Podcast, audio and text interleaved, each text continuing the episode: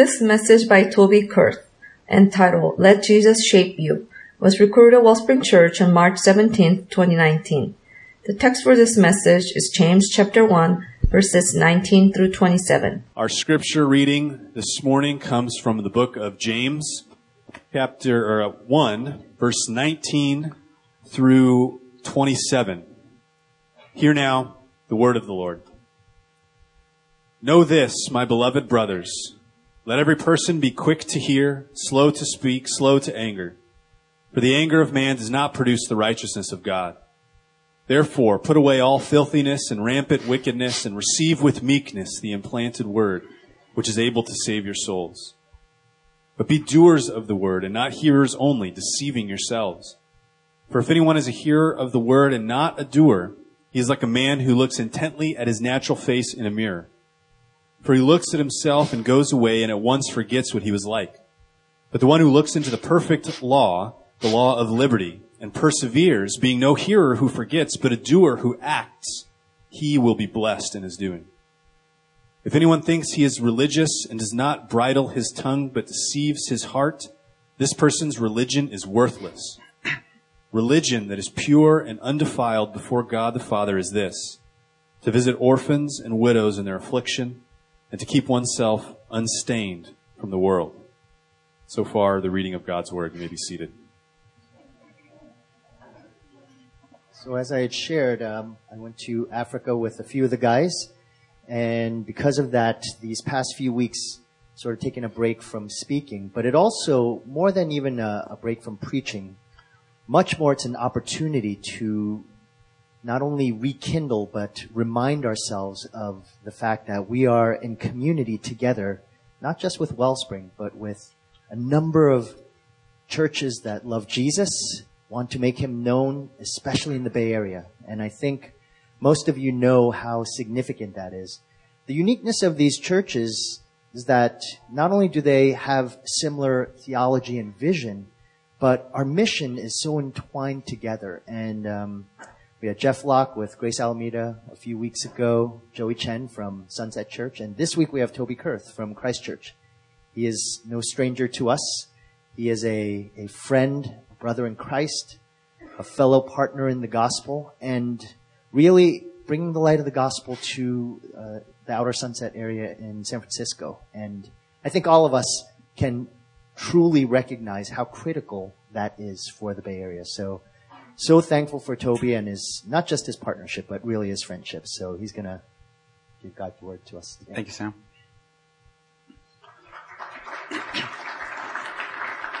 Well, it's always good to be here. Uh, this fall, Christ Church, we're going to be celebrating our 10th anniversary. Uh, but in all reality, that 10 years really began here about almost, I was trying to think of this. I'm thinking the dates in my head.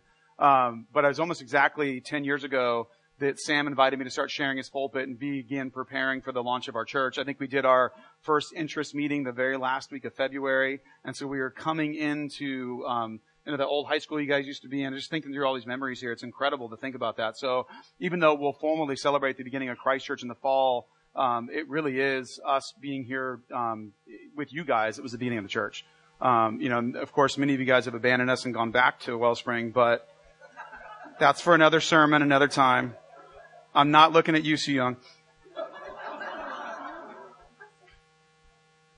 No, and all all good sport. Uh, actually, I do want to say something about Sue Young. Um, and then I'll need to pray to get ready for the sermon.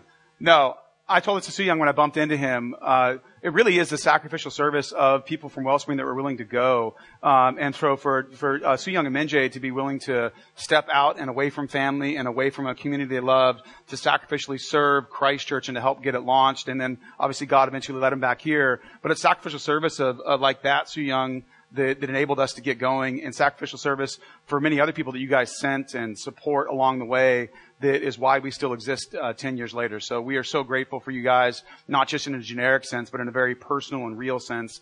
And Sam's one of my closest friends in ministry and, and times that we have together aren't just kind of uh, superficial, they're deep and they're essential to absolutely everything we do as a church. And so we are very connected to you guys. We are very grateful for you guys. And so it's a joy to get to have the opportunity to come and, uh, and share from the book of James with you guys here today. So let me pray and we'll, we'll dive in.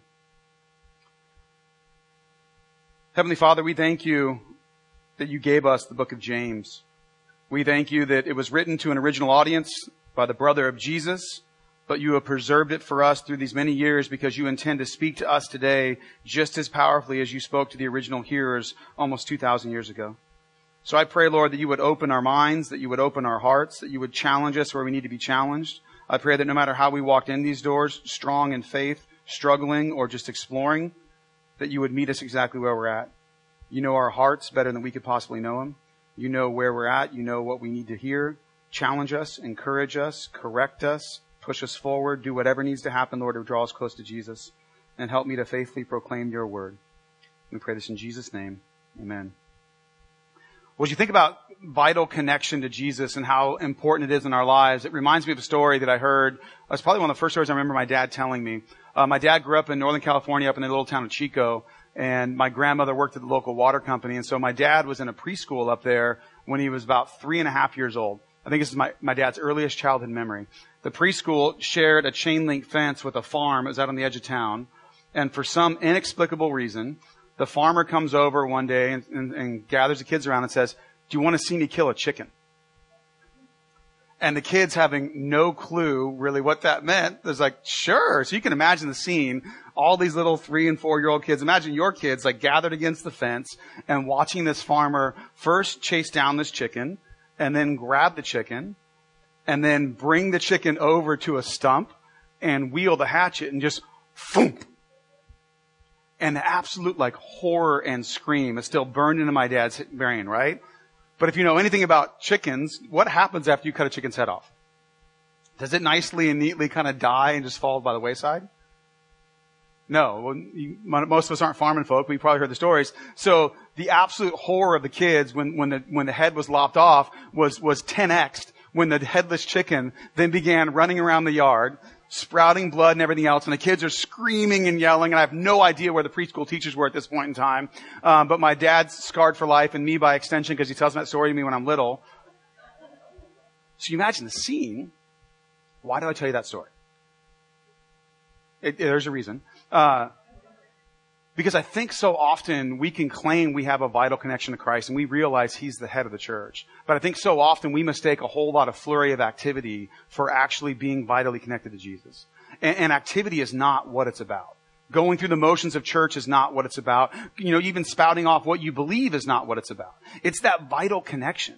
If Christ is really our head, then we, we need to be connected to Him and absolutely everything in our life should flow from that. That's why the book of James is written. The apostle James wants us to understand what it means to be vitally connected to Christ and how we make sense of our world in light of that. There's a, one of my favorite Christian philosophers is a Canadian, uh, Charles Taylor, and he has a concept in this book, A Secular Age. This whole book is written about how and why we think and, and use the words we use and understand our world as it is today. And in this book, he, he uses the language of like a plausibility structure or a social imaginary, basically your interpretive framework that everything we believe about the world is filtered through our interpretive framework. What we believe is possible and impossible is filtered, filtered through. What we're able to learn is filtered through. So our challenge is, do, do we know what our filter is? Let me give an example. He would say in the 1400s, if you were living, especially in the Western world, pretty much anywhere in the world, in the 1400s, given your social imaginary, given your interpretive framework, it would have been virtually impossible for you to believe that there was not a divine being or God over the universe. That was the culture you were in. That was exactly what you would have believed. You might not have had clarity on it, but that just would have been the water you were swimming in. Increasingly in the 21st century, uh, because that interpretive framework is flipped, it's increasingly impossible for people to believe that, that a divine being exists.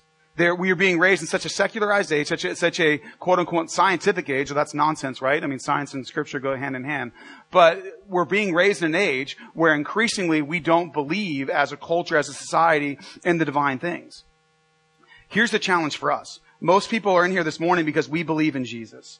But the challenge is, is that research consistently shows that unless you know what's shaping you, unless you know why you think what you think, unless your interpretive framework is, is, is laid open to you, unless you actually understand it, you will not have the ability to learn things outside of your interpretive framework or your plausibility structure. We are all more affected by the culture and the world that we live in than we could ever possibly understand or imagine. That's where the book of James is so brilliant and so amazing. And I'm so grateful that God has preserved it for my own heart and for my church and for all of us, and we're going to dive into it today. But the key for all of it that James wants us to understand is, is the way we can see the world rightly is to humbly receive the implanted word and then to let that word shape us. And so we're going to talk about what the, main idea we're going to talk about today is, is this let Jesus shape you. It's an imperative statement. We need to make sure that Jesus is shaping us, but we need to understand what that looks like. So first we're going to talk about what it looks like to be shaped by the world. And secondly, what it means to be shaped by the Word, what it means to be shaped by this implanted Word, what it means to be shaped by Jesus Himself. So first, shaped by the world. What does it look like? Well, there are plenty of things in the world, I should say at first here, that are beautiful and wonderful. And in every culture, in every nation, there are great and wonderful things that God wants us to understand and appreciate and enjoy. That's not what James is talking about. James is talking about those things that are out in the world that have a negative impact on you becoming and uh, the, the person that God's called you to be. A negative impact on your ability to really be shaped by Jesus, to be conformed into the image of Christ. So James is laying before us these verses here, and what he wants us to do, what he wants to do with us is, is help kind of deconstruct or unveil what we're, how we're viewing the world and things that are negative and that are impacting us, and then he wants to help us kind of reconstruct it and put it back together again. So let me read these passages to you again. I'm reading from a slightly different translation um, from the Christian Standard Version because it gives it's got a couple words in here that I like um, for this particular passage. But think about this in the in the context of James through the power of the Holy Spirit, trying to help us understand things we believe about the world that are wrong and need to be corrected, things that we act out in our own lives that are wrong and need to be corrected, and then the things we need to put in their place. Think about the interpretive framework that James is giving us through these handful of verses. My dear brothers and sisters, understand this. Everyone should be quick to listen, slow to speak, and slow to anger. For human anger does not accomplish God's righteousness. Put that in the construct of the internet and social media and everything that we have in our world today in the rapid cycle. Therefore, ridding yourselves of all moral filth and evil that is so prevalent, humbly receive the implanted word, which is able to save your souls. But be doers of the word and not hearers only, deceiving yourselves. Because if anyone is a hearer of the word and not a doer, he is like someone looking at his own face in a mirror. For he looks at himself, goes away, and immediately forgets what kind of person he was. But the one who looks intently into the perfect law of freedom and perseveres in it, and is not a forgetful hearer, but a doer who works, this person will be blessed in what he does. If anyone thinks he is religious without controlling his tongue, his religion is useless and he deceives himself. Pure and undefiled religion before God the Father is this, to look after orphans and widows in their distress and to keep oneself unstained from the world. What immediately jumps out to me about that passage is he's completely retooling the way we look at righteousness. I think the way most Western Christians look at righteousness. He's not saying it's just about your morality. He's not eliminating morality, but what's he saying? What you really believe, true righteousness, is all about how you interact with other human beings on the planet how you treat the most vulnerable, the widow and the orphan, how you control your tongue. Are you using your tongue to build others up or to tear them down? Is your internal dialogue building yourself up or tearing yourself down? Is your internal dialogue criticizing someone else and tearing them apart? Or is it reminding you of the implanted word and of who you are in Jesus? Everything in this passage is putting it into this relational context, this relational construct. If you want to know what you really believe, we really have to be honest about ourselves and say, what's the impact that I have on the people that are immediately around me? What impact do I have on my family and friends? What impact do I have on my coworkers? What impact do I have on the brothers and sisters in the church? If I want to know what I believe and what's really coming out of me, I have to look at that and I have to understand that. We are being shaped by the broken systems, the evil systems, as James and Jesus would call them, in our culture, in our world, and we need to understand that these things are actually having a massive destructive impact on us. It, it, it amazes me too that he, that he, that he, that concludes the passage by saying, if you're not caring for the widow and the orphan, kind of a place marker for the most vulnerable, if you don't really have a deep care and passion for them in your life, then you don't understand what it means to follow Jesus. Can we be honest about that for a minute? I wouldn't define if I was trying to think about how to really boil down Christianity and what really meant to follow Jesus. That would that be in your top five? That be in your top ten, maybe for some of you.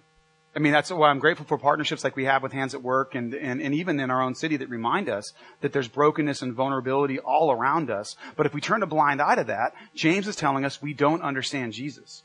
But I think my challenge is I understand that brokenness and sin and my own sin is, is, is not too helpful and it's not great, but I don't think I really fully appreciate the overwhelming, massive destructive impact that it has on my life. It made me think about this when I was preparing for this passage. A dream I had a number of years ago. It's actually uh, dreams are weird, right? You just all kinds of weird patterns and things that you think about in dreams, and and which dreams you remember and why. Um, one of the most vivid dreams in my life that I remember um, very very strongly, even to this day, um, happened right after Aiden was born, actually. Um, and so it was about 18 years ago now, or no, sorry, 17 years ago now. I do know your birthday. Um, the uh, but was having this dream, and in this dream, I'm living in a two-story house, and and I'm I'm walking around the first story, and I see like a six-foot snake, and it's kind of like going around the downstairs area, and for some inexplicable reason, like I said, dreams are weird. I just proceeded upstairs and pretended like you know the snake wasn't there, it didn't bother me, it wasn't affecting me. Um, and you know, live for the rest of the number of years um, with this this snake downstairs, not caring about it because I didn't think it was impacting me at all. And then um, suddenly, I hear Aiden crying downstairs. And, and I rush downstairs, and this six foot snake had grown into like a 30 foot boa constrictor. Um, and, and as I, as I come down off the stairs and I see Aiden, he's sitting there over in his little car seat, this like massive boa constrictor is kind of lunging right at him. And I go over there and I dive and try to put myself in between Aiden and this massive snake, and then I wake up like sweating and adrenaline pumping and completely terrified. And like I said, dreams are weird. But then I began to kind of calm myself down and it took me a while to go back to sleep. And I was just praying. And as I was drifting back off to sleep, I almost had this like strong sense of, of God speaking to me. And he said something to the effect of, your sin and brokenness is just like that.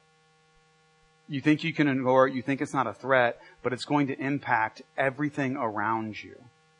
It's going to impact your family, your kids, and everything. And I've been challenged by that thought ever since that day. Do I really believe that sin and brokenness, do I think anger is that big of a deal? Do I think impatience is that big of a deal? Do I think materialism is that big of a deal? Do I think that these things that are radically opposed to everything I know God wants for me in Christ, do I really think they're as destructive as that? And the answer most of the time for most of us is not really. We don't really think about it. And we, we don't think about it because the culture we swim in has given us interpreted framework that teaches us that it's not that big of a deal. Your sexuality, not that big of a deal. Your, your materialism, not that big of a deal. You're actually entitled to go and do whatever you want, whenever you want, with whomever you want. That's our culture and that's our day. Right?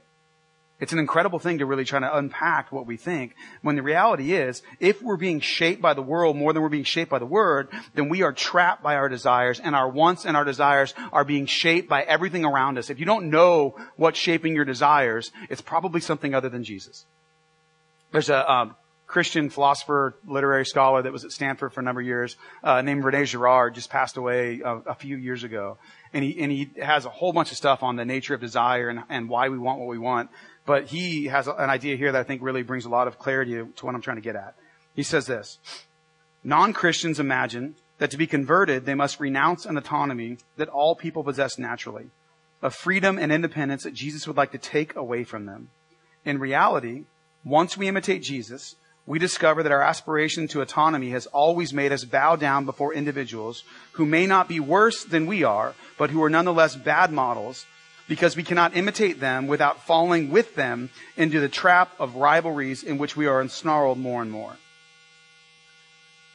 So the, argument of this passage, what James is trying to get at, is if we're looking into Jesus' face, if we're looking into the character of Jesus, if we're looking into the perfect law of freedom as he calls it, if we're imitating Christ, if we're united to Christ, that leads to freedom.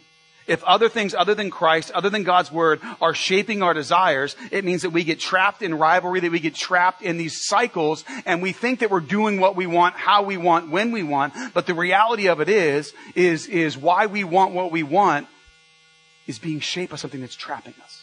Right? If you think you have to have this kind of house in order to be happy, does that come from Jesus?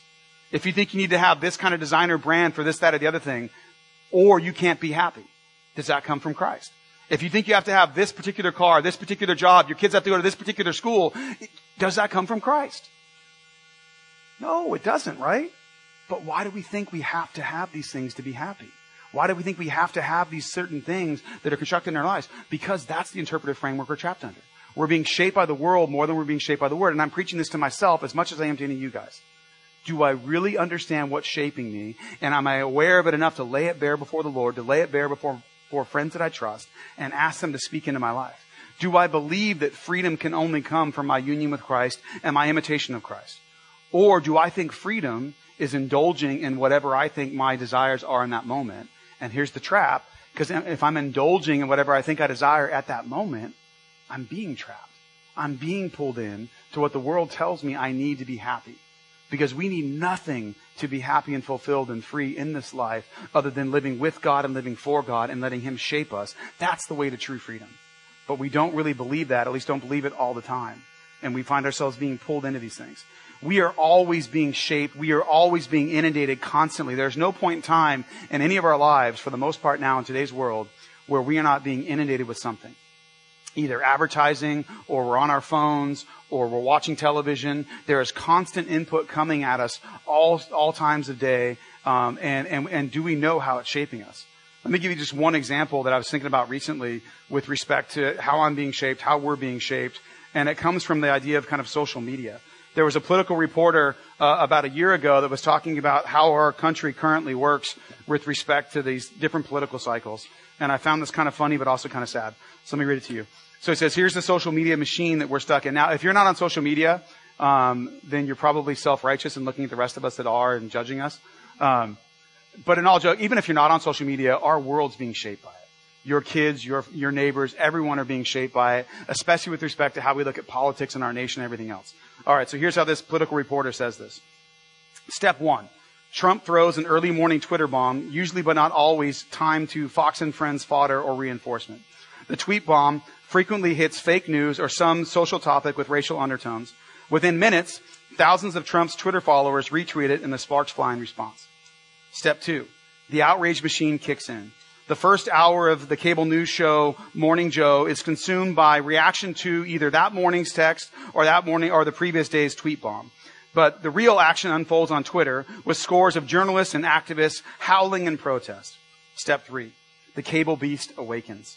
MSNBC, CNN, and Fox are basically 24-7 politics now. And the reporters who uncorked on Twitter sit alongside the host to dissect and condemn the Twitter bomb. They tweet the highlights, the rage builds, the cycle speeds. Step four. The fringes foment.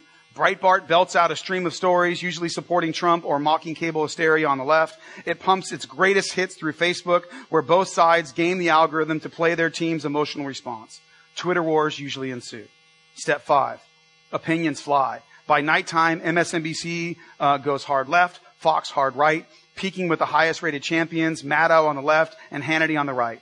Tucking like-minded people in with soothing stories of why they were so right and everyone was so wrong today. Right? You think about how our culture goes, and we might not get caught into that thing, but, but so much of how our world is engaging with each other is dehumanizing the other. What they call an identity politics of the common enemy when we know that there is no other for us, right? Every single human being is a broken image bearer. A broken image bearer that needs Jesus, but is an image bearer nonetheless, right? So entitled to dignity and to worth and to honor and to love. So there is no other I can stand in opposition to. There are only image bearers that need Jesus. I don't divide up and have this tribe over here, and this even happens within Christianity. There's something that, a concept again on social media that, that is, is raging now. I'm sure most of you guys or some of you guys have heard of it called instamobs. It's, it's this instantaneous, either on Instagram or Facebook or social media, where internet mob justice is coming around. And again, this isn't just a political issue, it's a humanity issue. It's an image bearer of God issue. Are we entitled to speak to any human being in the way we would, we would desire to speak? No. We're required to love them in the way that Christ has loved them. We're required to be slow to speak, to be slow to anger, and to point people towards Jesus. But this internet mob justice idea is not just an American thing. It, it, you know, this idea is, is I was doing a search for this on the internet, um, and, and articles immediately popped up on a Google News search from England and India and New Zealand and Malaysia and Nigeria and South Africa. And I don't know why this, you know, surprised me, but even Canada, right? I thought Canadians were supposed to be nice. So there's a book that was written on this uh, by a guy named Jon Ronson, a reporter that said, "So you've been publicly shamed." And there's this, this disturbing image that he has up there. This is main reason I put up the cover there. But he says that Facebook is where you lie to your friends. Twitter is where you tell the truth to strangers. There's this complete and total dehumanizing that takes place via social media. Where we can completely, you know, this whole idea that distance demonizes, where we give ourselves the permission to denounce those that don't agree with us. And so he writes this whole book kind of looking at this phenomenon, and what he's saying is, and this is no surprise to us, that this kind of anger, this kind of outrage, this kind of demonization is destroying society in America. And so he's looking for alternatives, and he's looked, he finds a few different examples, and he, and he ultimately says this, kindness and compassion is what works for society. If we're serious about wanting to improve the world, then what we do on Twitter doesn't work. It's a pretty logical and, and, and, understandable conclusion, but do you know why that works? Because every human being is an image bearer of God. Every human being is, is, is designed to live with God and live for God. Every human being is designed to live in harmony and love with every other human being. And sin and brokenness destroys that and enables us to not care about or demonize or distance ourselves from others, but it doesn't change the underlying reality of who God is. If our interpretive framework needs to be transformed in one area above any other area, it's this one, I would argue. Do I believe that every single human being on the planet is an image bearer of God, entitled to dignity and to worth and to honor and to love? Or do I give myself permission to not care about certain people? Or do I give myself permission to denounce certain people? Now we need to stand for truth and we need to communicate that, but we need to communicate it within the construct of someone being an image bearer of God entitled to dignity and to worth and to honor and to love. We are called to exist differently in this world, not because we're trying to be moral people and put on a facade, but because we understand who we are and who God has made us to be in Christ. We understand more deeply what we are to exist like because we understand who Jesus is. And the hope for the world is that believers, followers of Jesus, can unveil and unmask the broken and destructive ways that our culture is existing, and we can then begin to point people to hope that we have in Christ. James wants to give us a better understanding of what it means to be an image bearer that's been redeemed and renewed in Christ. This is radically transformative stuff here. This is a radically different and beautiful and constructive way to live. And the problem for us as believers is we get caught up in the same cycles as our non-Christian neighbors do, and we play into the same destructive patterns, and we don't break free. Christ wants us to break free. Think about these words again. Everyone should be quick to listen, slow to speak, and slow to anger, for human anger does not accomplish God's righteousness. Therefore, ridding yourselves of all moral filth and evil that is so prevalent, humbly receive the implanted word which is able to save your souls. There's a similar idea in Proverbs 17:27 where it says, "The one who is restrained has knowledge. The one who remains cool and self-controlled, that is the one that understands." It's not the Christian leader that goes on Twitter denouncing everyone that disagrees with them. It's not the conference, even done in the context of Christianity, whose primary aim isn't to help you understand what it means to be a redeemed and renewed image bearer, but its constant aim and, and, and main aim is, is to help you understand who among your brothers and sisters you're supposed to denounce and oppose. This characterizes the church in the West. I'm not saying that we don't have disagreements that are important. I've spent the bulk of my adult life studying doctrine. I care about doctrine. But the core idea of doctrine, if I read John 17, if I read 1 Corinthians, the core idea of doctrine is what? It's love of Jesus. It's unity with Christ. And, and, and, and Paul would tell us, James would tell us, everyone would tell us, is that if someone is believing in the triune God, they believe in Father, Son, and Holy Spirit, and they're calling out to Christ for their salvation, they're called a brother or a sister hard stop. It doesn't mean we can agree with and partner with absolutely everyone out there in the wider Christian world. But it does mean that we look at them as brothers and sisters in Christ. And we're entitled to treat them with a, with a special level of love and dignity and worth and honor. This is the way we are supposed to exist in this world. And the broken ways of our world are breaking people and even the church. These are destructive systems. Again, evil systems if we follow the teaching of James and Jesus. And it culminates in this, not caring for the most vulnerable in your midst. G.K. Beale, an Old Testament scholar, did a study of the book of Proverbs and extended it to the rest of the Old Testament. And he said you could rightly summarize righteousness in the Old Testament this way. Disadvantaging yourself to advantage or benefit others. And you could rightly define or summarize wickedness as this. Disadvantaging others to benefit or advantage yourself. You see, everything in scripture is put in the context of relationship. If you want to know what I truly believe about God and my relationship with Him, then you need to look at how I'm treating people that are in my midst. I can't claim to love God and have received unconditional love for Him and forgiveness from Him without extending unconditional love and forgiveness to others. Now, we're all broken. We're all going to fail. And, and we have hope and forgiveness in Christ. Our salvation is not dependent upon what we do. I'm not saying that be a better person so God will accept you. God has already accepted you because of what Christ has done for you. But, but what God does when He accepts you, what God does when He forgives your sins, what God does is draw you into His family. He adopts you as a son. He adopts you as a daughter. And then He says to you, I'm going to teach you what it means to be in my household. And the call on us then is to respond and to say, yes, Lord, I want to be more conformed into Christ's image. I want to love like He loves. I want to forgive like He forgives. That's our call. All right, secondly here, what does it look like to be shaped by the Word, the implanted Word of God here? Probably the key verse in all the, the book of James is 122 where he says, but be doers of the word and not hearers only deceiving yourselves. Jesus himself is called the Word. We know that. He spoke the whole world into existence. And so we know that when he talks about receiving this implanted Word and hearing the Word, he's not just talking about intellectually believing something. He's talking about your vital union with Christ himself. He is talking about the supernatural, real connection that you have with God the Father, Son, and Holy Spirit because of the work that Christ has done. But that work is, is a transformative work. He wants to bring you in and draw you into relationship. Even when he says that, that, pure and undefiled religion is this, he's writing to an audience originally that would have been predominantly Jewish. And for them, some, for many of them, their, their religion had become reduced down to customs and festivals and rituals and duty. Rather than what it was intended to be, which was a reflection of God's main statement, which, which is, I will be your God and you will be my people. From the beginning of the Bible to the end of the Bible, God wants to draw us into relationship with Him and extend His mission of love and service and salvation through us to others. God has called us to be His very presence on this earth. God has called us to live in relationship with Him and to live for Him. Now we know that the whole history of the world is largely characterized by violence and atrocities. And, so if you think about that for a moment, there's been many really low points in the church. There's been many points in time when the church has not done what it's called to do. And so we can talk about that honestly, and I'll do that in a few minutes here.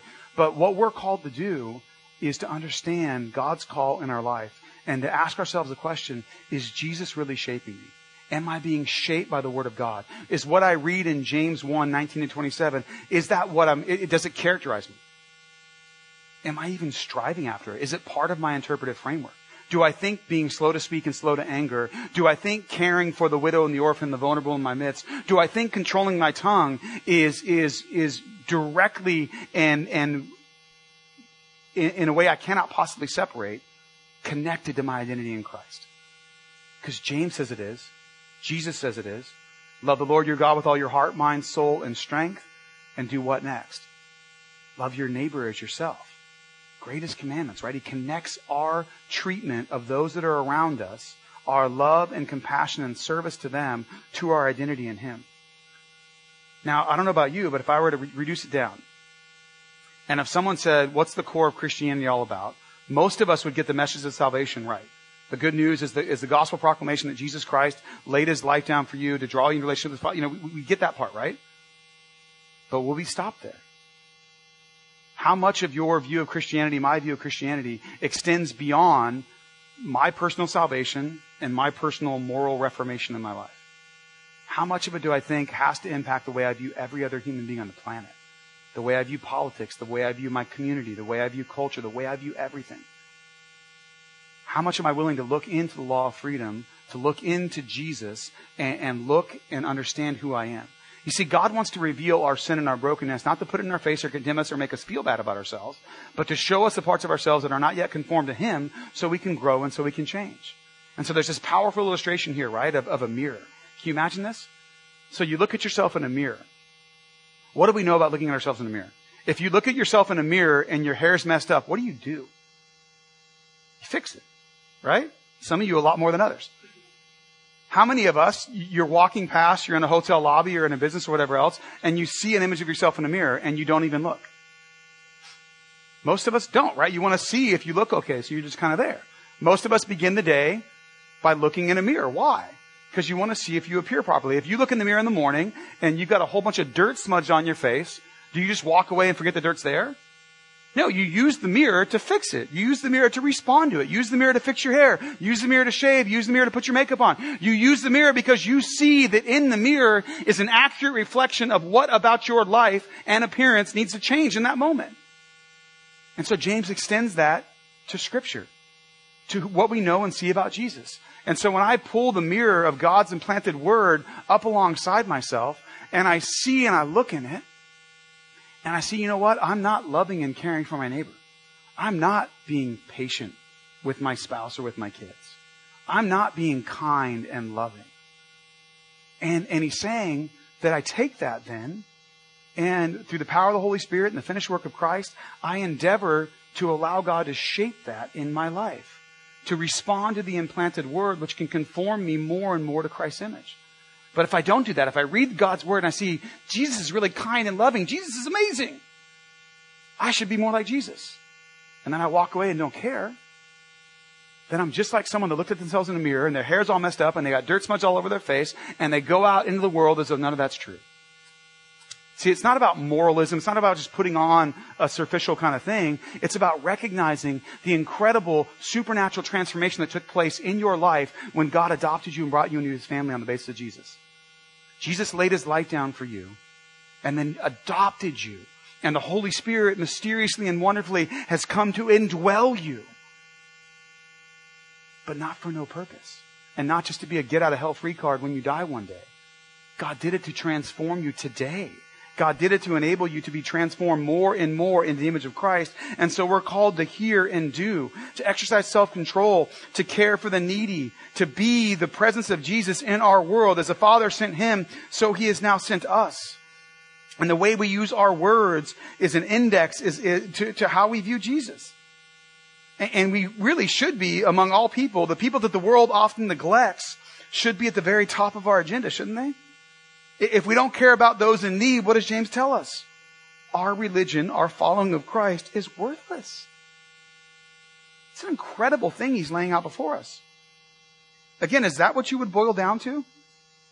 I, I would, if someone asked me how to boil down Christianity, uh, because I'm a good Western man, it would be something almost entirely intellectual about what you have to believe. Because I've been taught by my culture to separate what I believe from what I actually do. And James wants me to understand that, that, that believing in Christ is walking with Christ in this life. That believing in Christ is praying for and receiving the transformation that He would have each and every one of us receive. That is what He is doing in our midst. That's what it means to know the Word and to let the Word transform you. Greg Gilbert in his commentary on the book of James describes this part of it this way. One of God's most celebrated characteristics in the Old Testament is his particular concern for those who are most helpless. Moreover, because he shows that kind of concern, he expects his people to do the same. In Deuteronomy 10, 18 and 19, Moses says, He executes justice for the fatherless and the widow, and loves the sojourner, giving him food and clothing. And that description of God is followed immediately by this command. Love the sojourner, therefore, for you were sojourners in the land of Egypt. The point is simple but crucial. The people of God should be like God. Gosh, that's uncomfortable, isn't it? Now, the weight of it we're not supposed to feel on our own. The weight of it we feel and go straight to God and say, I can't do this without you. And God says, yeah, I know. That's why I sent my Holy Spirit to indwell you and why your salvation doesn't depend on you, it depends on Jesus. He's laid his life down for you and now he's going to teach you to lay your life down for others. Your salvation's secure, so he's freeing you up to love and serve him. He's freeing you up from not thinking you have to live your life going after this desire and that desire and trying to fulfill your resume and your housing and your cars and your bank accounts and your retirement accounts and your vacation and all those things that our culture tells us are essential to life.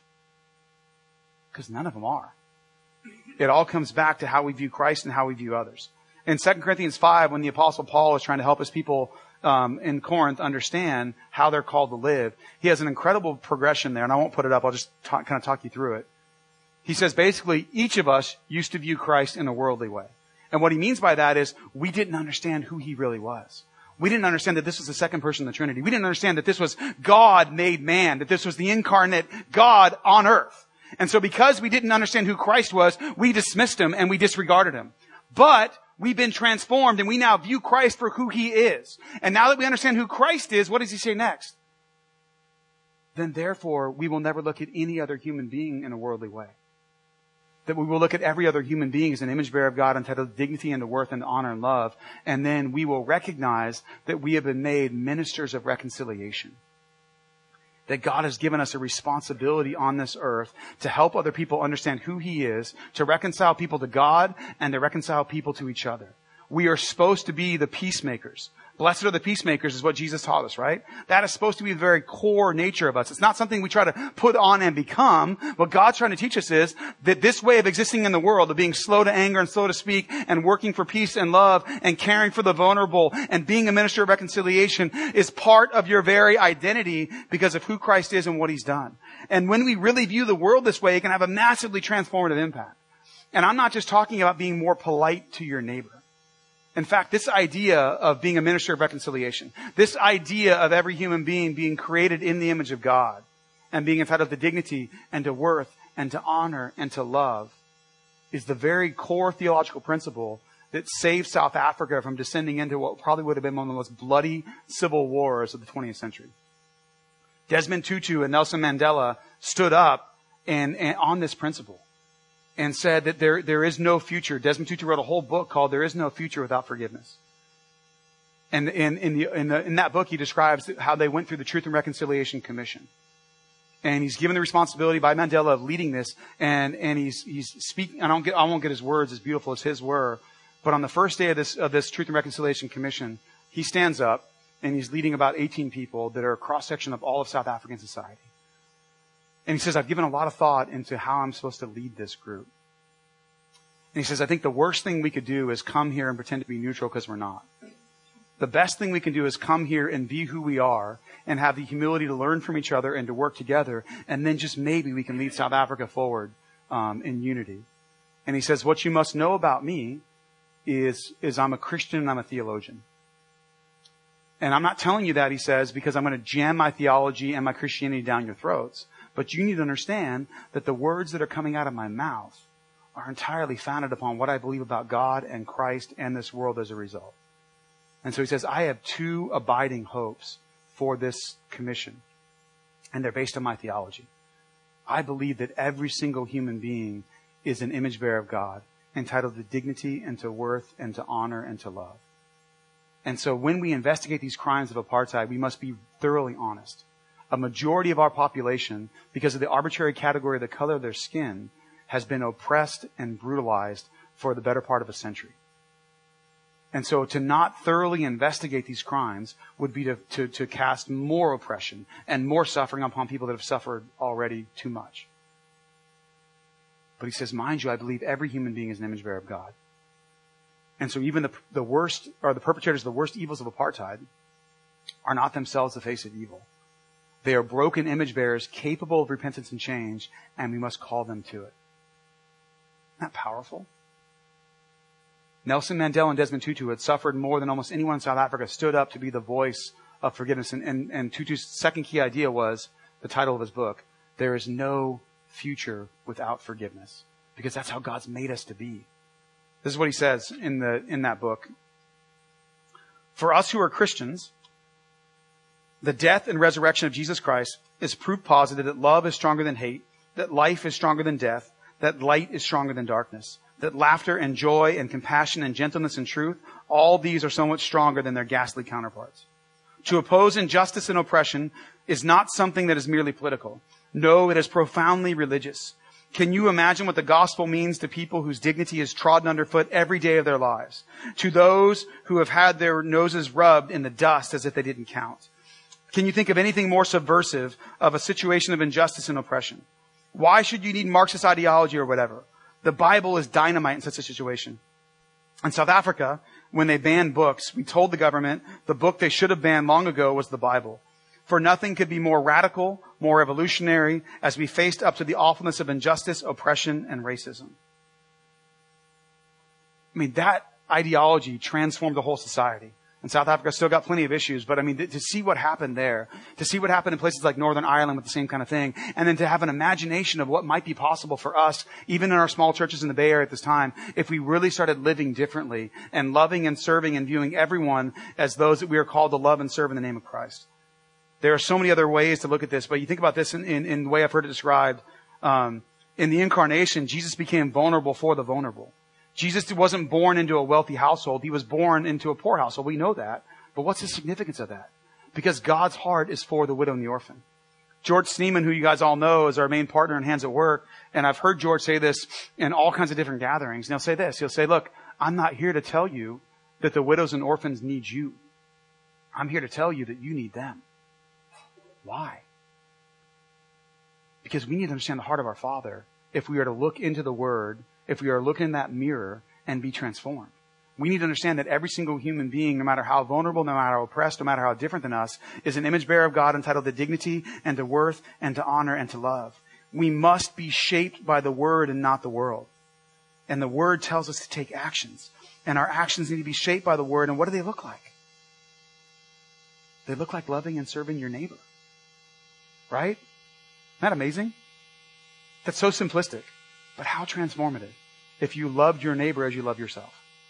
If you forgave as Jesus forgives, if you loved as Jesus loved, these are transformative, amazing, and powerful things. And this is not like a moralistic burden I'm throwing on all your shoulders. This is again an identity thing. It's not a morality thing.